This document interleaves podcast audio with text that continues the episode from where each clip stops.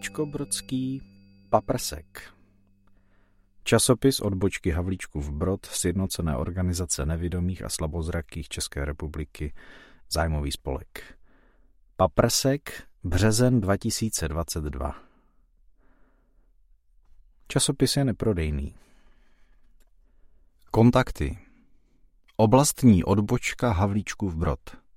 Havlíčkův Brod, pomlčka odbočka, zavináč, sons.cz.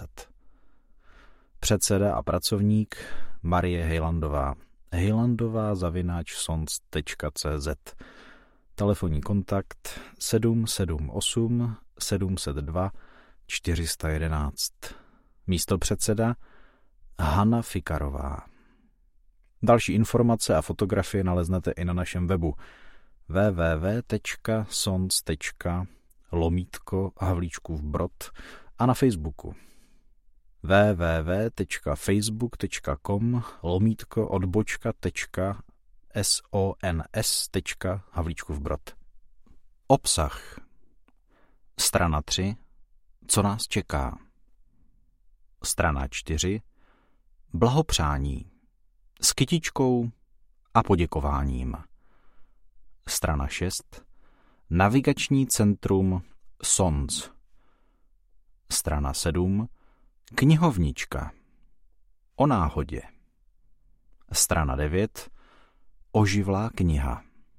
Strana 10. Slavná osobnost našeho kraje. Strana 12.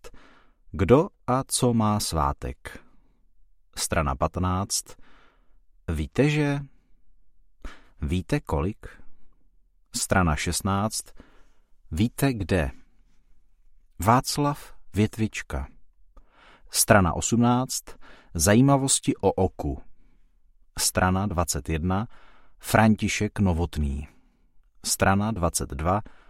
Luštění, kvízy, vyluštění. Strana 27. Zasmějte se s námi. Co nás čeká? Měsíc březen je tu a všichni věříme, že nám přinese více sluníčka, teplejší počasí a lepší náladu. Objeví se první jarní zeleň a jak známo, zelená barva je dobrá pro oči. První březnové setkání plánujeme na pondělí 7. března, což bylo původní datum jednání oblastní rady – Rádi bychom se v hojném počtu setkali při přátelském posezení v kavárně Sluníčko u autobusového nádraží přibližně od 13 hodin. V pondělí 21. března se sejdeme v zasedací místnosti na oblastní radě a následném programu. Přivítáme mezi sebou pana Jiřího Čáslavského. Představí svoji druhou knihu a již po druhé nám bude vyprávět o putování po vlasti české a moravské s pojízdným biografem. Ve čtvrtek 24. března společně s pracovníky SON z Praha vyprázdníme kasičky členů naší sbírkové přísmečky. O výsledku budete informováni na dalším setkání. V následujícím týdnu umístíme do prostoru Senior Pointu v AZ Centru výstavu obrazů zrakově postiženého výtvarníka a tím se zapojíme do akce Dny umění nevědomých. Na středu 30. března je naplánována návštěva členů oblastní odbočky Chrudim v Havlíčkově Brodě. Prohlédnou si novou krajskou knihovnu, projdeme se po náměstí, zajdeme na oběd, další program bude podle počasí a zájmu. Další schůzka naší odbočky se bude konat v pondělí 4. dubna od 13 hodin v zasedací místnosti KD Ostrov. Pojednání oblastní rady se nám budou věnovat odborníci z poradny při finanční tísni a Združení na obranu spotřebitelů. Odložené předvánoční setkání v restauraci u Kroupu jsme naplánovali na čtvrtek 21. dubna od 13 hodin. Jaro už bude v plném proudu, ale s Vánočkou a voňavým cukrovým si tu pravou vánoční atmosféru dokážeme představit i v dubnu. Dohodneme se, kdy a kam pojedeme na výlet a co budeme dále podnikat. Těším se na společná setkávání a přeji všem krásné předjarní dny. Marie Hilandová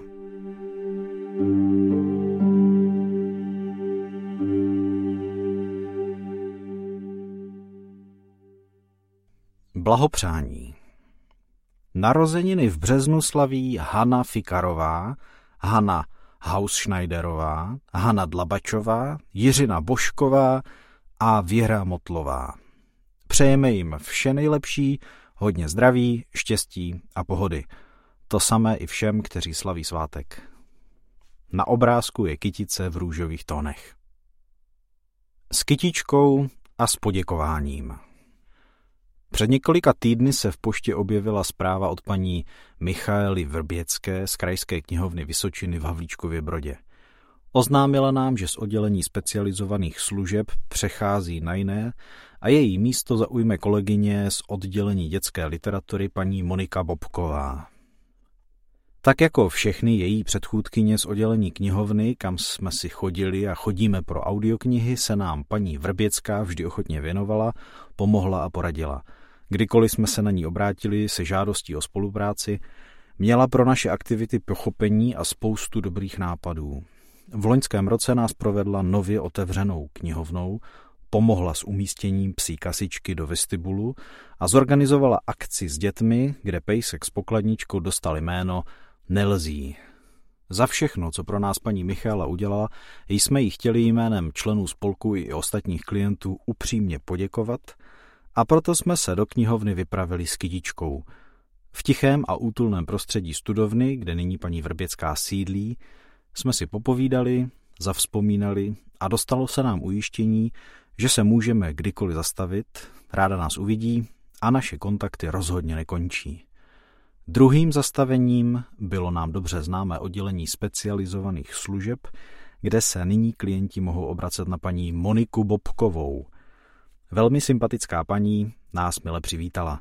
S některými členy našeho spolku se již seznámila a pomohla s výběrem knih.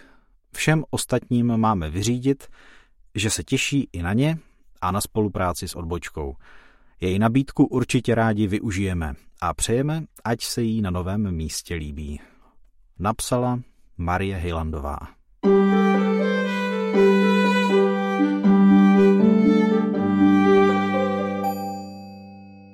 Navigační centrum SONS Hlavním úkolem navigačního centra je usnadnit nevědomým a slabozrakým samostatné cestování a pohyb v neznámém prostředí. Provozní doba navigačního centra je v současnosti od 8 do 18 hodin ve všední dny a od půl deváté do pěti hodin odpoledne o víkendech.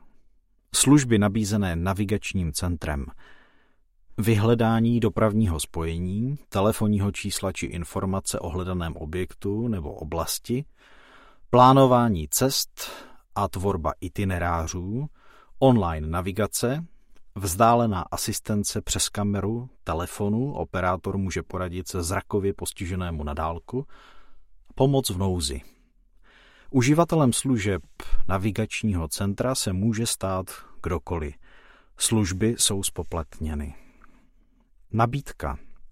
Pro firmy a instituce nabízíme profesionálně zpracovaný podrobný popis cesty do jejich firmy či objektu. Rozšířenou možností je popis daných vnitřních prostor. Zrakově postiženému to tak umožní k vám samostatně trefit a pohybovat se u vás bezpečně a cíleně. Cena jedné trasy začíná od tisíce korun. Nabídku vám vypracujeme zdarma. Podrobnější informace o všech službách a možnostech centra najdete na samostatné webové prezentaci navigačního centra. Kontakt, telefon 221 462 412. E-mailová adresa navigace zavináč sons sons.cz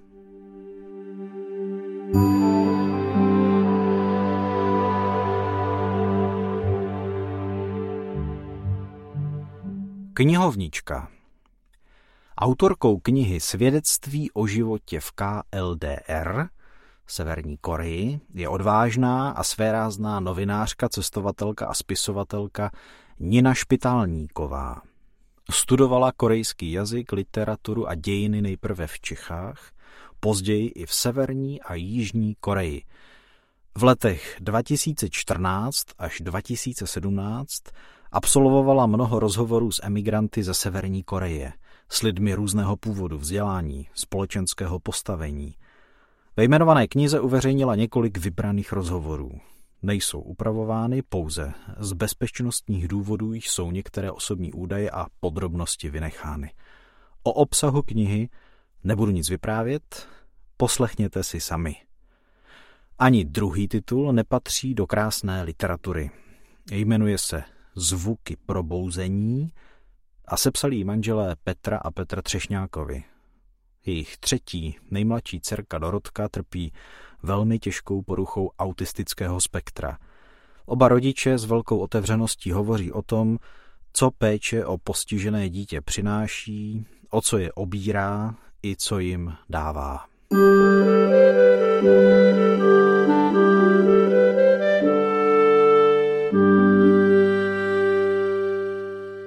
O náhodě. Život bez náhod by prý byl jako učebnice matematiky s výsledky příkladů na zadní stránce. Jednou takovou náhodou se stalo, že moje šikovná asistentka a báječná dcera na regionální rozhlasové stanici vyslechla rozhovor s Vítkem Dvorským, který žije s rodinou v sousední vesnici a vlastní kozí farmu. Jenže tento rozhovor se netýkal jako obvykle nabídky jejich vynikajících mléčných výrobků, ale něčeho zcela jiného. Pan Dvorský se svými přáteli načítají audioknihy. Od této informace byl už jen krůček k domluvení návštěvy v Olešence a k dotazu, jestli bychom si mohli přihřát polívčičku a poprosit o načítání našeho odbočkového časopisu Paprsek. Přestože jej tiskneme ve zvětšeném černotisku a zasíláme elektronickou poštou, někteří členové si časopis nemohou poslechnout ani přečíst, nebo jen s velkými obtížemi. Pan Dvorský nás velmi srdečně přivítal a my jsme mu vyložili, co máme na srdci. Myšlenka se mu zalíbila a hned jsme začali řešit praktické otázky, zasílání, termíny a další. Popovídali jsme si o Sonzu, o naší odbočce, co a jak děláme, jak se setkáváme. Nechtěli jsme příliš dlouho zdržovat, protože na farmě je stále spousta práce a v současnosti ještě víc, protože je doba rození kůzlat. Momentálně jich mají kolem 120. Samozřejmě přišla na řadu také otázka honoráře za načítání. K našemu velkému a velmi milému překvapení se nám dostalo odpovědi Nic za to nechci, je to výborná myšlenka a já ji rád podpořím. Ještě jsme pana Dvorského požádali o autorský příspěvek do rubriky Oživlá kniha. V ní se dozvíte, co pár nadšenců vedlo k založení studia a načítání knih. Na začátku byla náhoda. Pro nás radost, že se zase něco povedlo a velmi příjemný pocit z toho, jak báječní lidé žijí kolem nás. Napsala Marie Hejlandová.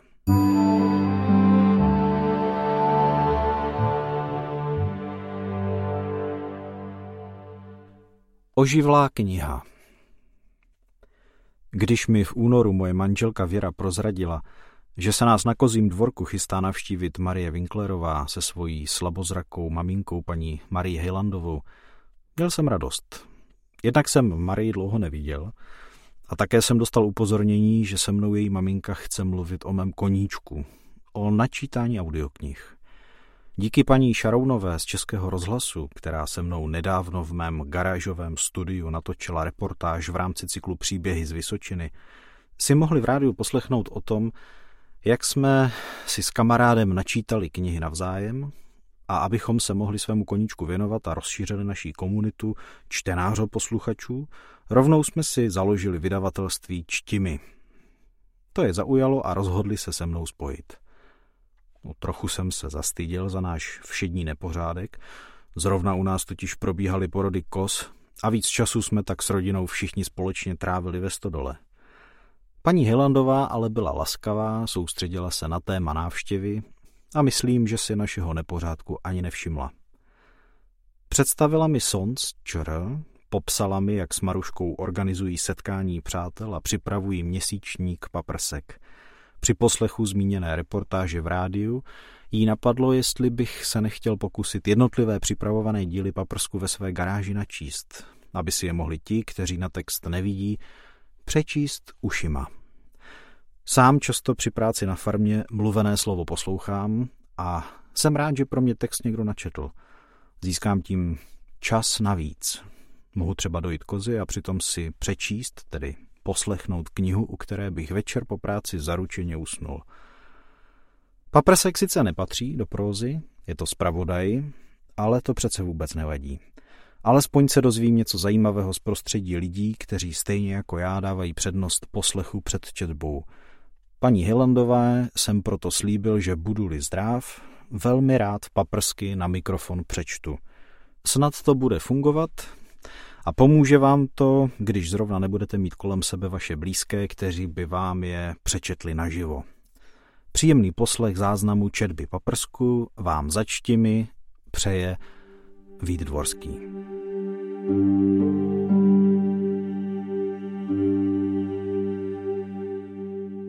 Slavná osobnost našeho kraje Jan Bechyně Jan Bechyně se narodil 21. března 1885 v Přibyslavi a zemřel 15. srpna 1960 tamtéž.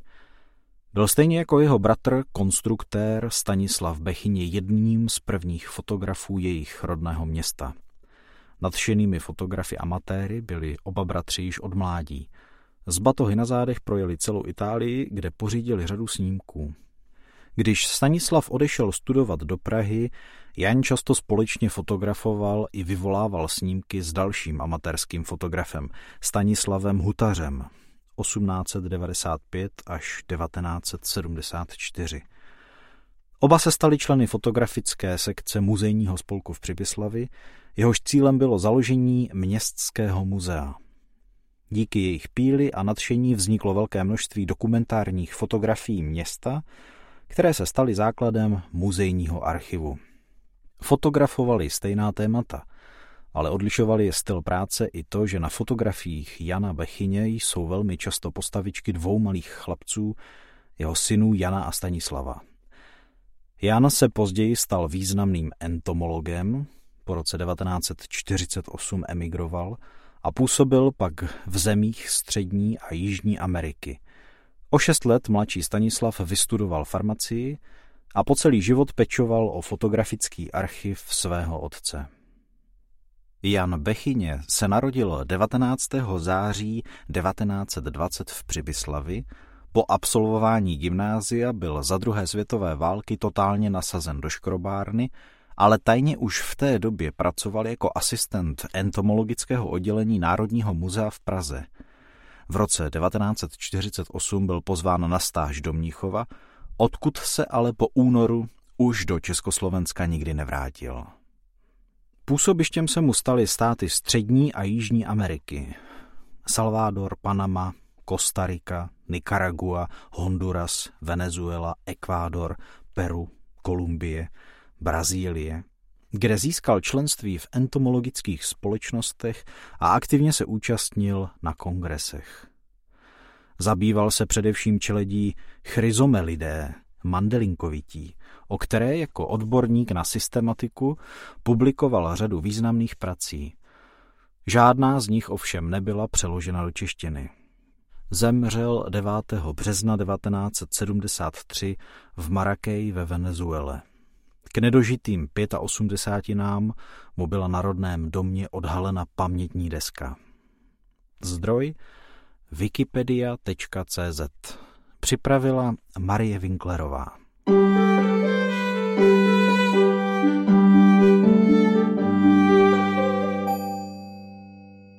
Kdo a co má svátek?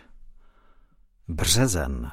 To slovo přímo voní svěžestí, nesmělou zelení prvních lístků a něžnou krásou rostlinek, které nebojácně čelí sněhovým přeháňkám a mrazíkům. Je také měsícem s mnoha zajímavými jmeninami v kalendáři. Připomeňme si některé. Máte rádi staré věci, které už léta slouží ke spokojenosti majitele, či jen tak z nostalgie pro vzpomínku na někoho se jich nechcete vzdát? Mají své osobité kouzlo, sice zabírají místo, ale přesto uvařit si čaj do památečního hrníčku po babičce, posedět v odřeném křesle, Vzít do ruky kapesní nožík, který vám v klukovských letech dodával mužný pocit. Staré věci mají svůj den 2. března. Za to o dva dny později, 4. března, není na nostalgii čas. Svátek má gramatika. Vyjmenovaná slova, psaní velkých písmen, příčestí minulé, lec kdo bojoval a stále bojuje. Říká se, že správněji píše ten, kdo hodně čte. A vida. Světový den knih si připomeneme hned následující den, 5. března. Kniha je jedním z největších vynálezů lidstva. Je tichým a věrným přítelem, zdrojem vědomostí, moudrosti, radosti a krásy. Evropský den mozku je zapsán v kalendáři 11. března. Však si ty naše poctivě trénujeme, aby nezlenivěli. Mami, proč je? Tati, co to je? Takhle to obyčejně začíná a pokračuje celý život. Jen bývají ty otazníky někdy těžší, záludnější, některé zůstanou bez odpovědi a s mnoha si nevíme rady. Na druhé straně ty správné otazníky, které nedávali a nedávají spát přemýšlivým a chytrým lidem, stojí u zrodu mnoha důležitých objevů. Zeptejte se 14. března. To je Světový den otázek. Dějí se vám často trapasy? Den trapných momentů, v celku decentní pojmenování situací, ve kterých by se účinkující viděla raději někde úplně jinde, oslavíme s úsměvem 18.3. V jedné české pohádce odpovídá chytré děvče na otázku, co je na světě nejsladší spánek. Souhlasně pokývají hlavou všichni, kteří mají s usínáním podíže. Takže, přátelé, dobrou noc a sladké sny nejen v pátek před jarní rovnodenností, kdy je Světový den spánku. Co je štěstí? Můžka jenom zlatá. Kdo by neznal tuhle slavnou scénku z filmu Škola základ života? O správnou definici se již pokusilo mnoho odborníků. Slýcháme moudré i vtipné citáty a aforizmy, ale ono přichází a odchází jak chce, ne jak chceme my. Vašme si drobných štěstíček všedních dní, nemůžeme si je koupit ani vyrobit. Světový den štěstí si připomeneme 20. března. Jeden pěkný citát pro inspiraci. Dělej, co umíš s tím, co máš, tam, kde jsi. Theodor Roosevelt Lesy, vůně, poezie patří k sobě? Určitě. A nejen proto, že Světový i Mezinárodní den slaví společně 21. března, v první den jara – Zajít si do lesa na procházku, ve stínu stepilého smrku se nadechnout, ze školních vzpomínek se vynoří verše, znám křišťálovou studánku, kde nejhlubší je les, tam roste tmavé kapradí a vůkol rudý vřes. Nejhlubších lesů bohužel kvůli kůrovci ubylo. Musíme se postarat o jejich obnovu. Pokud jde o vůně a poezii, obojího máme široký výběr a můžeme si často dělat radost. K té studánce se ještě na chvíli vrátím, protože 22. března je Světový den vody. Tuto životodárnou tekutinu používáme denně, často s ní i plítváme. Na světě je ale mnoho míst, kde pitná voda vůbec není samozřejmostí. Vašme si proto studánek, potoků, řek i rybníků, pečujme o čistotu vody. Posledním datem, které chci připomenout, je 27. březen. Světový den divadla. Toto umění patří k lidskému druhu už pár tisíc let. Dělá nám dobře alespoň na chvíli přestat vnímat současnost, aktuální čas a den, díky hercům se nechat pozvat do dob dávno minulých, do jiného prostředí, do země fantazie. K divadlu patří smích i pláč, radost i smutek, zamýšlení i naděje, právě tak jako k reálnému životu. PS – Nezapomeňte, že následující měsíc duben začíná aprílem. Připravila Marie Hejlandová.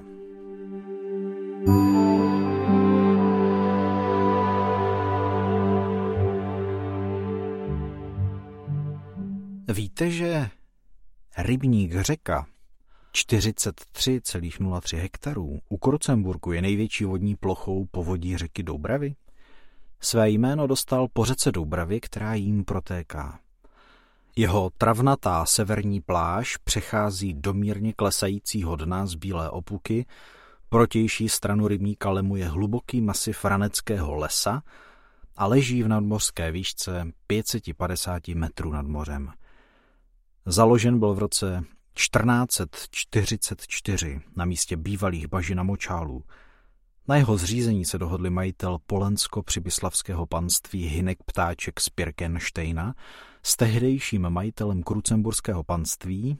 Uvádí se epík z Krucemburku, ale mohl by to být i někdo jiný, protože epíkům již Krucemburg v té době nepatřil. Každý z nich dal na zřízení rybníka polovinu svých pozemků. Rybník vybudoval se svými lidmi hamerník Matěj z Božejova.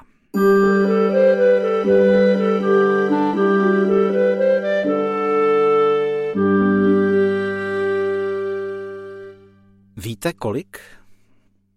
Víte, kolik má jedno lidské okořas?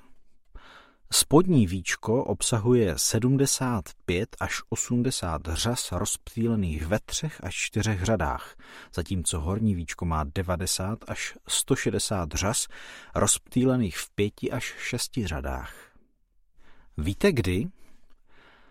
Víte, kdy bylo v rodném domě Karla Havlíčka Borovského v Havlíčkové Borové slavnostně otevřeno muzeum, ve kterém se v současné době nachází stála expozice věnovaná životu a dílu slavného rodáka?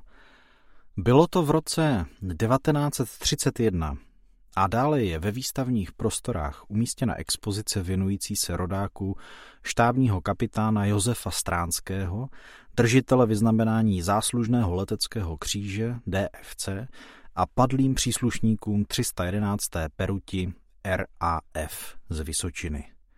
Připravila Marie Winklerová. Zdroje www.krucemburg.cz biome.cz mapy.cz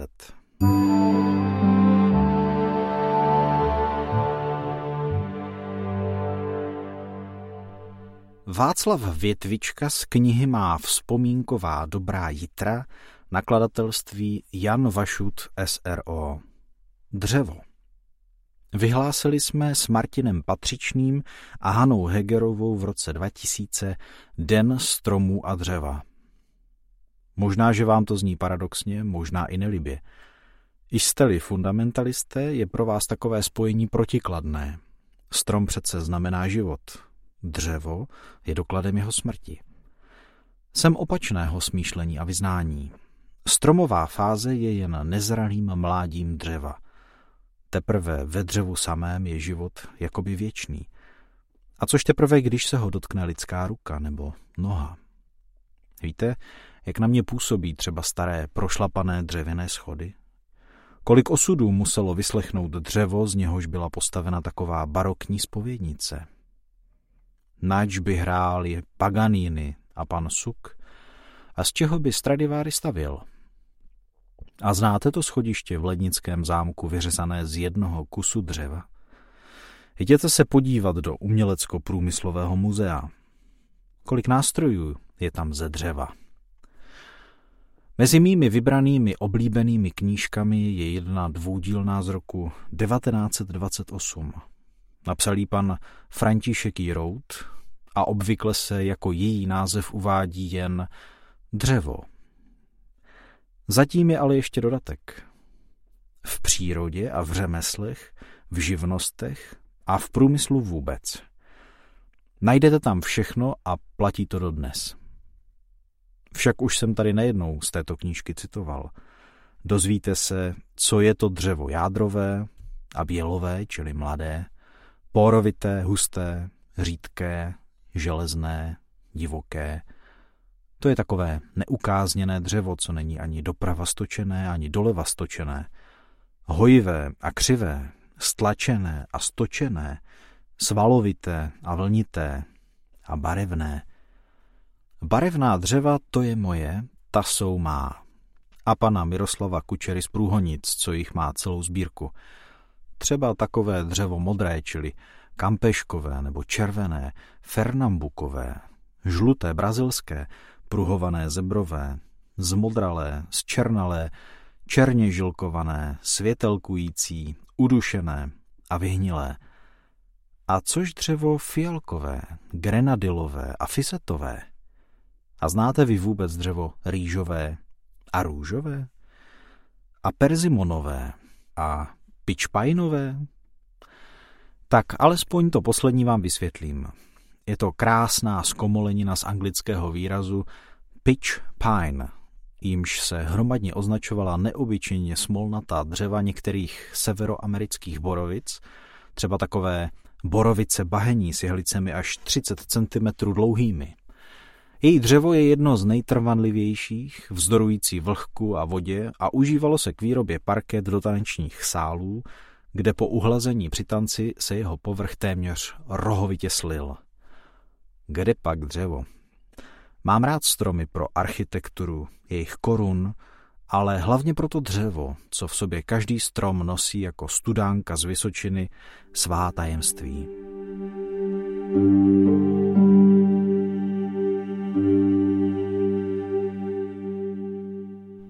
Zajímavosti o lidském oku Část první Za prvé, Oči se obecně začaly rozvíjet někdy před 550 miliony lety. Nejjednoduššíma očima byly skvrny fotoreceptorového proteinu v jednobuněčných zvířatech. Za druhé, vaše oči se začaly vyvíjet přibližně v druhém týdnu potom, co jste byli započati, tedy cca dva týdny po otěhotnění vaší matky. Za třetí, Celková délka očních hřas, které jednomu člověku v životě vyrostou, je něco přes 30 metrů a každá oční řasa má životnost asi 5 měsíců. Za čtvrté, příroda to s našima očima vymyslela chytře. Abychom chránili naše oči, jsou umístěny v duté oční jamce. Obočí pak zabraňuje tomu, aby se pot a kapky dostaly do vašich očí. Řasy chrání naše oči před prachem a podobnými částečkami. Prostě, aby se vaše oči nepoškodily. Za páté. Vaše oční bulvy mají stejnou velikost od narození až po smrt, zatímco třeba váš nos a uši stále rostou. Za šesté. Oko se skládá z více než dvou milionů pracovních dílů. Za sedmé, pouze jedna šestina lidské oční bulvy je obnažena, vystavena světlu. Za osmé, rohovky jsou jediné tkáně, které neobsahují krev. Rohovka musí zůstat čirá, aby správně odrazila světlo. Pokud by zde byly přítomny krevní cévy, narušili by tento proces. Za deváté, hmotnost lidského oka se pohybuje zhruba pod hranicí 30 gramů.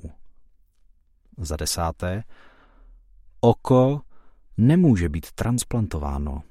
Více než jeden milion nervových vláken spojuje každé oko s mozkem a v současné době toto spojení nedokážeme obnovit. Za jedenácté, až 80% našich vzpomínek je určeno tím, co vidíme. Za dvanácté, oči se rychle uzdravují a regenerují. S náležitou péčí potřebujete jen asi 48 hodin k opravě poškozené rohovky. Za třinácté, na světě existuje zhruba 39 milionů lidí, kteří jsou úplně slepí a zhruba šestkrát tolik má nějaké problémy se zrakem. Za čtrnácté, 80% problémů se zrakem se dá vyhnout nebo jdou dokonce léčit. Za patnácté, Lidé a psy jsou jedinými druhy, o nichž je známo, že hledají v očích druhého vizuální znamení.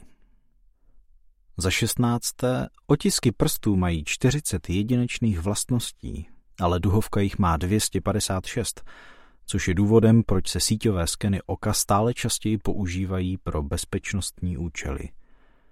Za sedmnácté, Lidé, kteří jsou slepí, mohou někdy vidět své sny, pokud se nenarodí už slepí. Za osmnácté, na snímcích se objevuje červené oko, protože světlo z blesku se odrazí od zadní části oka.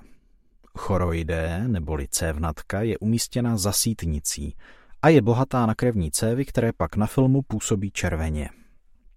Za devatenácté, 80% toho, co se učíme, je přes naše oči. Za dvacáté, oči jsou druhým nejsložitějším orgánem po mozku.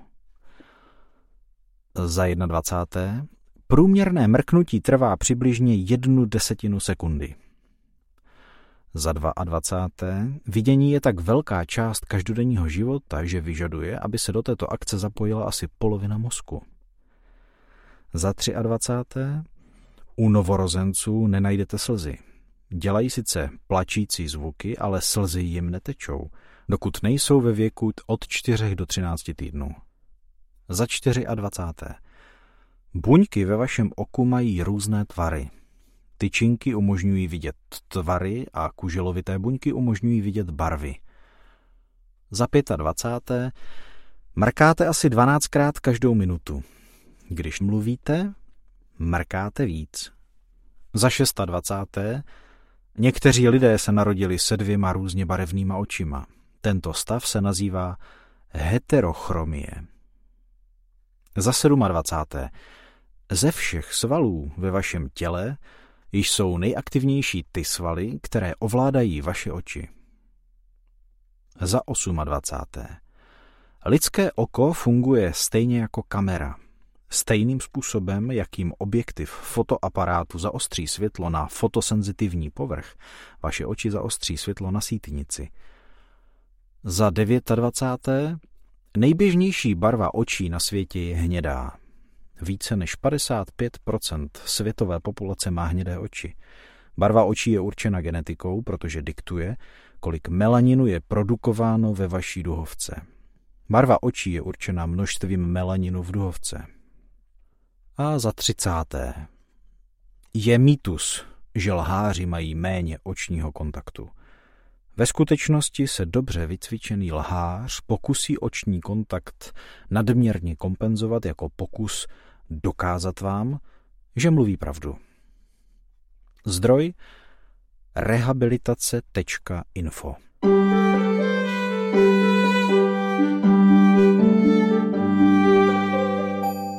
František Novotný z knihy Tichá vůně slov nakladatelství Radioservis. Předjaří Proud řeky je za prudký a bere vše, co hnětlo, kývám přilétli včely zavůní více hlasou, ty tam jsou zimní smutky, tmavou noc střídá světlo, na loukách nižných dlaní beránci slov se pasou. Hladiny studánek se k modru nebe sklání, vzduch chutná novým jarem, na které se vždy těším, na cestách milostných se plní tajná přání, těm, které veze štěstí, i těm prozatím pěším.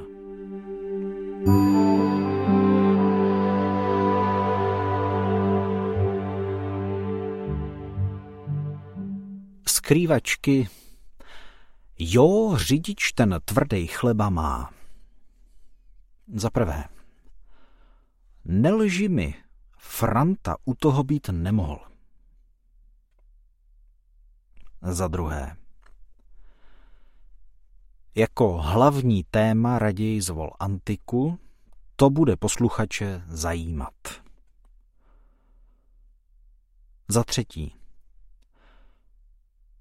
určitě tě bolí ruka po takové těžké práci. Určitě tě bolí ruka po takové těžké práci. Za čtvrté. Zde podepište protokol o převzetí všech věcí. Zde podepište protokol o převzetí všech věcí. Za páté. Poraďte mi, prosím, potřeboval bych chladiče klavírů. Poraďte mi, prosím. Potřeboval bych ladiče klavírů. Za šesté. Říkám to všem a nahlas. Po j, každopádně měkké i. Říkám to všem a nahlas. Po j, každopádně měkké i. Za sedmé. Do potoka Bystřina se přistěhoval bobr z dalekého Měřína. Do potoka Bystřina se přistěhoval bobr z dalekého Měřína. Za osmé. A už první dvě slzičky ukáply na otevřený sešit a rozpily ingoust. A už první dvě slzičky ukáply na otevřený sešit a rozpily ingoust. Za deváté. Zde vidíte komolí jehlan. Kolik má stěn a jak vypočítáte objem? Zde vidíte komolí jehlan. Kolik má stěn a jak vypočítáte objem? Za desáté. Po chvíli zazněl z řečníkových úst další bonmot o Radě Evropy. Po chvíli zazněl z řečníkových úst další bonmot o Radě Evropy. Za jedenácté. Tento prototyp byl vyroben z inovovaného materiálu vynikajících parametrů. Tento prototyp byl vyroben z inovovaného materiálu vynikajících parametrů. Za dvanácté. Naštěstí to byla jen afta. Na to máme hojivou mastičku. Naštěstí to byla jen afta, na to máme hojivou mastičku. Za třinácté. Obilí se z kombajnu krásně sype, dá letos dobrou úrodu. Obilí se z kombajnu krásně sype, dá letos dobrou úrodu. Za čtrnácté. U etudy nějakou maličkost učitelka vytkla, k sonátě připomínky neměla. U etudy nějakou maličkost učitelka vytkla, k sonátě připomínky neměla. Za patnácté. Ale jistě, račte vstoupit, máme otevřeno celý den. Ale jistě, račte vstoupit, máme otevřeno celý den. Za šestnácté. Ty jsi hrozný kazi svět. Lampičku si rozbil ani ne za týden. Ty jsi hrozný kazi svět. Lampičku si rozbil ani ne za týden. Za sedmnácté. Zase vyber nějakou básničku Františka Novotného. Za osmnácté. Hraje na flétnu a je kamarád i s klarinetem. Hraje na flétnu a je kamarád i s klarinetem. Za devatenácté. Neboj se, budu šeptat, nikdo nás neuslyší. Neboj se, budu šeptat, nikdo nás neuslyší. Za dvacáté. Na palačince sladce vonila teplá šťáva z jahod. Na palačince sladce vonila teplá šťáva z jahod. Za 21. K nějaké velké chvále celkově důvody nejsou. Nějaké velké chvále celkově důvody nejsou. Za 22. Táta mi s obědem pomohl a vařil polévku z knedlíčky. Táta mi s obědem pomohl a vařil polévku z knedlíčky. Za 23. Laťku připevnil úplně těsně, níž už by to nešlo. Laťku připevnil úplně těsně, níž už by to nešlo. Za 24. Zavazadla si v pokoji odlož i s kabelkou a s kabátem. Zavazadla si v pokoji odlož i s kabelkou a s kabátem. Hrát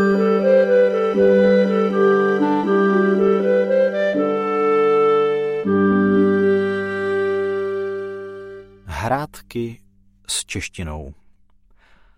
Hledáme podstatná jména začínající na T a končící na K.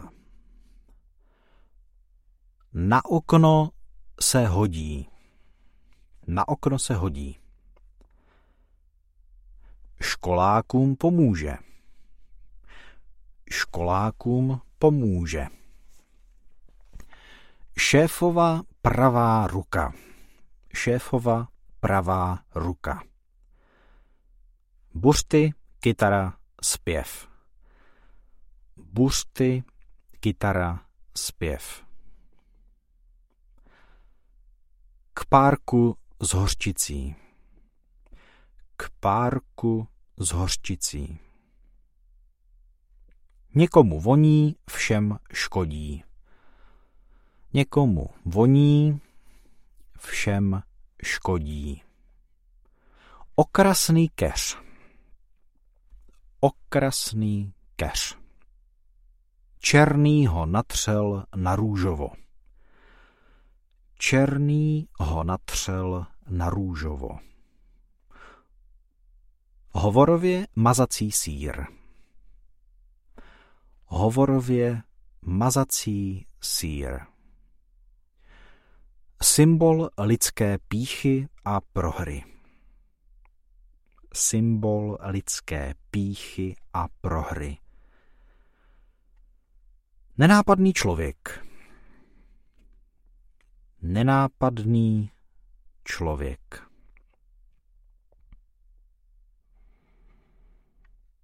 Rozumí tomu, čemu já ne. Rozumí tomu, čemu já ne. Hovězí školka. Hovězí školka. Zbraň. Zbraň. Hrad. Hrad, který začíná na T a končí na K. Hrad. Dnes by ho nepřepral. Dnes by ho nepřepral. Cestuje na lehko. Cestuje na lehko. Sympatický pán ve fráčku. Připomínám, že hledáme podstatná jména začínající na T a končící na K. Do salátu, do pomazánky, předkrm. Do salátu, do pomazánky, předkrm. Pořádná míra. Pořádná míra. To dole se vylije. V závorce nebo také národnost. Konec závorky. To dole se vylije. Léčivka. Léčivka. Objeví se v něm zlato nebo elixír mládí? Objeví se v něm zlato nebo elixír mládí? Umí jodlovat. Kdo umí jodlovat? Část uvnitř těla. Část uvnitř těla. Aspoň, že je naživu. Aspoň, že je naživu. Na počátku byl velký. Na počátku byl velký. Podstatné jméno začínající na T a končící na K. Na počátku byl velký. Zůstane malý. Zůstane malý. Možná nevoní, ale chutná. Možná nevoní, ale chutná. Jak to udělat? Jak to udělat? Fyzikální veličina. Fyzikální veličina, která začíná na T a končí na K. Fyzikální veličina. Sedmá velmoc. Sedmá velmoc. Hoď to na záda a jedem. Hoď to na záda a jedem. Rád a hodně jedl. Rád a hodně jedl. Je vícekrát člověkem.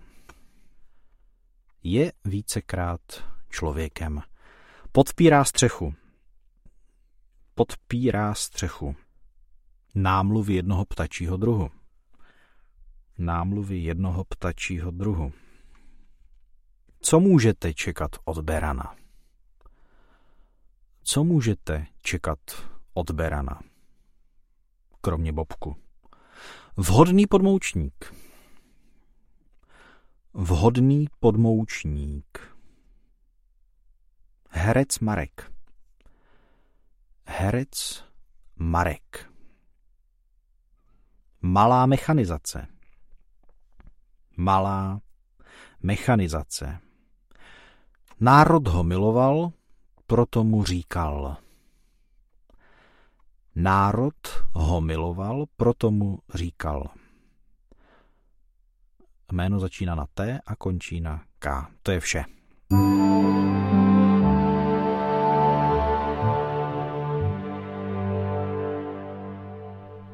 Města Vysočiny a jejich náměstí. Přiřaďte k městům jejich nejvýznamnější náměstí.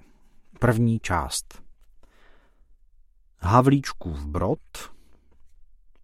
Jemnice, Žďár nad Sázavou, Nové město na Moravě, Třešť, Moravské Budějovice, Jihlava, Humpolec, Chotěboř.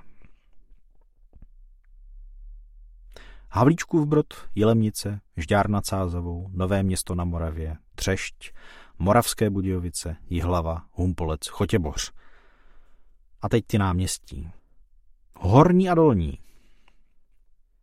Masarykovo.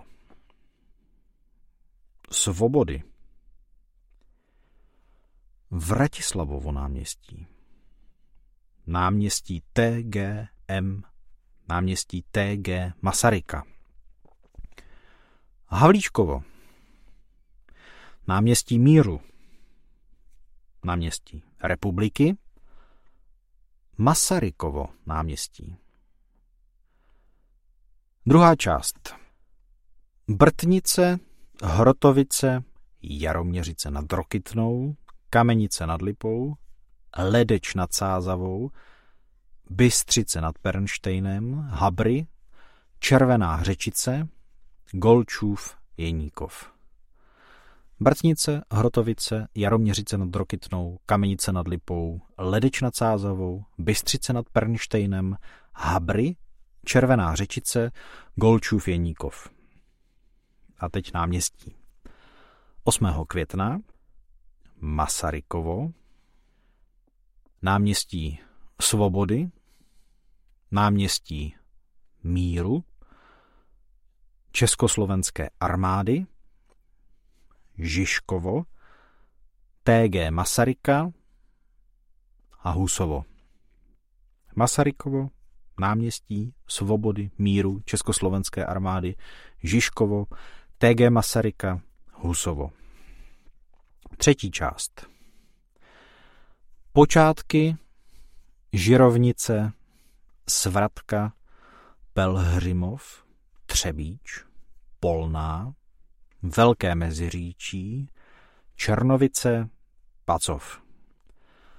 Počátky Žirovnice, Svratka, Pelhřimov, Třebíč, Polná, Velké Meziříčí, Černovice, Pacov. Náměstí Svobody, Palackého, Husovo, Havlíčkovo, Karlovo, Mariánské, Náměstí, Masarykovo, 9. května. Svobody Palackého, Husovo, Havlíčkovo, Karlovo, Mariánské náměstí, Masarykovo, 9. května. Čtvrtá část a poslední. Přibyslav, Lipnice nad Sázavou, Náměšť nad Oslavou, Hornice Rekev, Velká Bíteš, Ždírec nad Doubravou, Světlá nad Sázavou, Telč. Přibyslav, Libnice nad Sázavou, Náměš nad Oslavou, Horní Cerekev, Velká Bíteš, Ždírec nad Doubravou, Světlá nad Sázavou, Telč.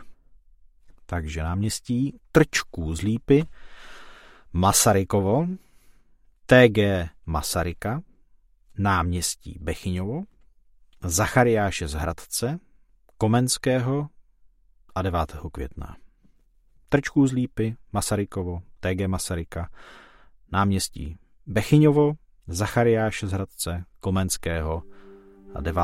května.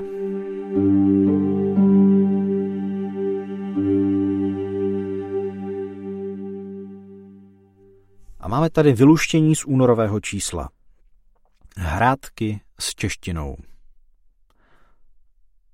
Sládek, spánek, sáček, svátek, slamák, slimák, salátek, sámek, sameček, silák, salónek, sok, steak, soudek, sazebník, sporák, sedlák, soutok, seník, syčák, snílek, suk, stehlík, skleník, spolupracovník, spolužák, sloupek,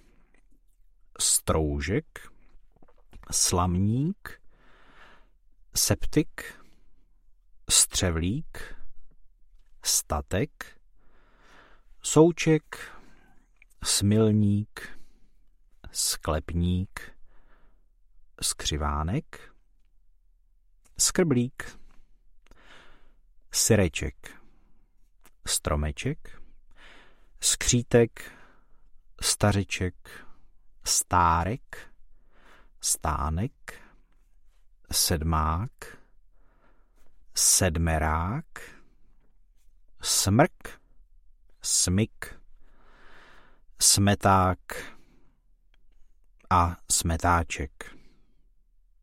Tak snad to nebylo moc rychle. Kde všude je? Jsme v kapitole Vyluštění z únorového čísla. Kde všude je? Sport, spor, porta, porto, poriv, porce, porot, portýr, portos, porota, porucha, poruba, s velkým P, portál, poroba, portrét, poručík, porazit, odporný, úspora, rozpor, bospor s velkým B, prapor, skrývačky. To všechno je Praha. Nové město, Vinohrady, Břevnov, Vinoř, Nusle, Josefov, Lhotka, Pankrác, Krč, Michle, Libuš, Veleslavín, Malešice, Smíchov, Chuchle, Kobylisy, Podolí, Jinonice, Letná, Kije, Braník, Zličín, Písnice, Lipany, Spořilov, Lahovice, Háje, Radlice, Sedlec, Košíře, Prosek, Motol, Újezd, Chodov, Šeberovice, Kampa, Klárov, Čimice, Karlín. Luštění pro vás připravili Marie Hejlandová a Marie Winklerová.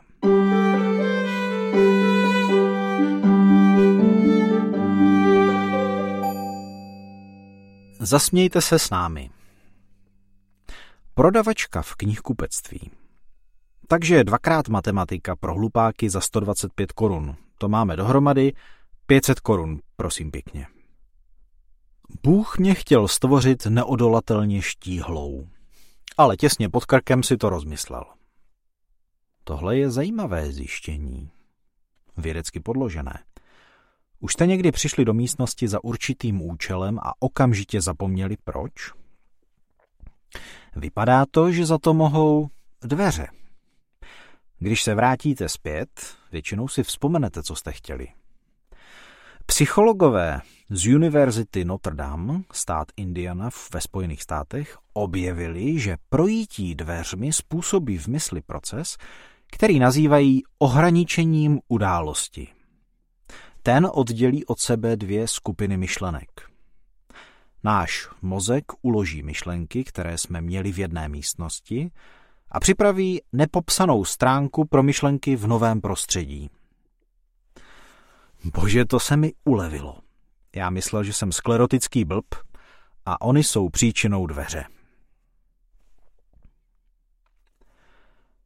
Přijde synek za otcem. Tati, dostal jsem v testu 2,9. Táta. Paráda. A co to bylo za test? Syn. Test na alkohol. A nechali si tvoje auto. Nevím, jak vyrábí to jídlo, ale v noci chutná asi dvakrát víc než přes den.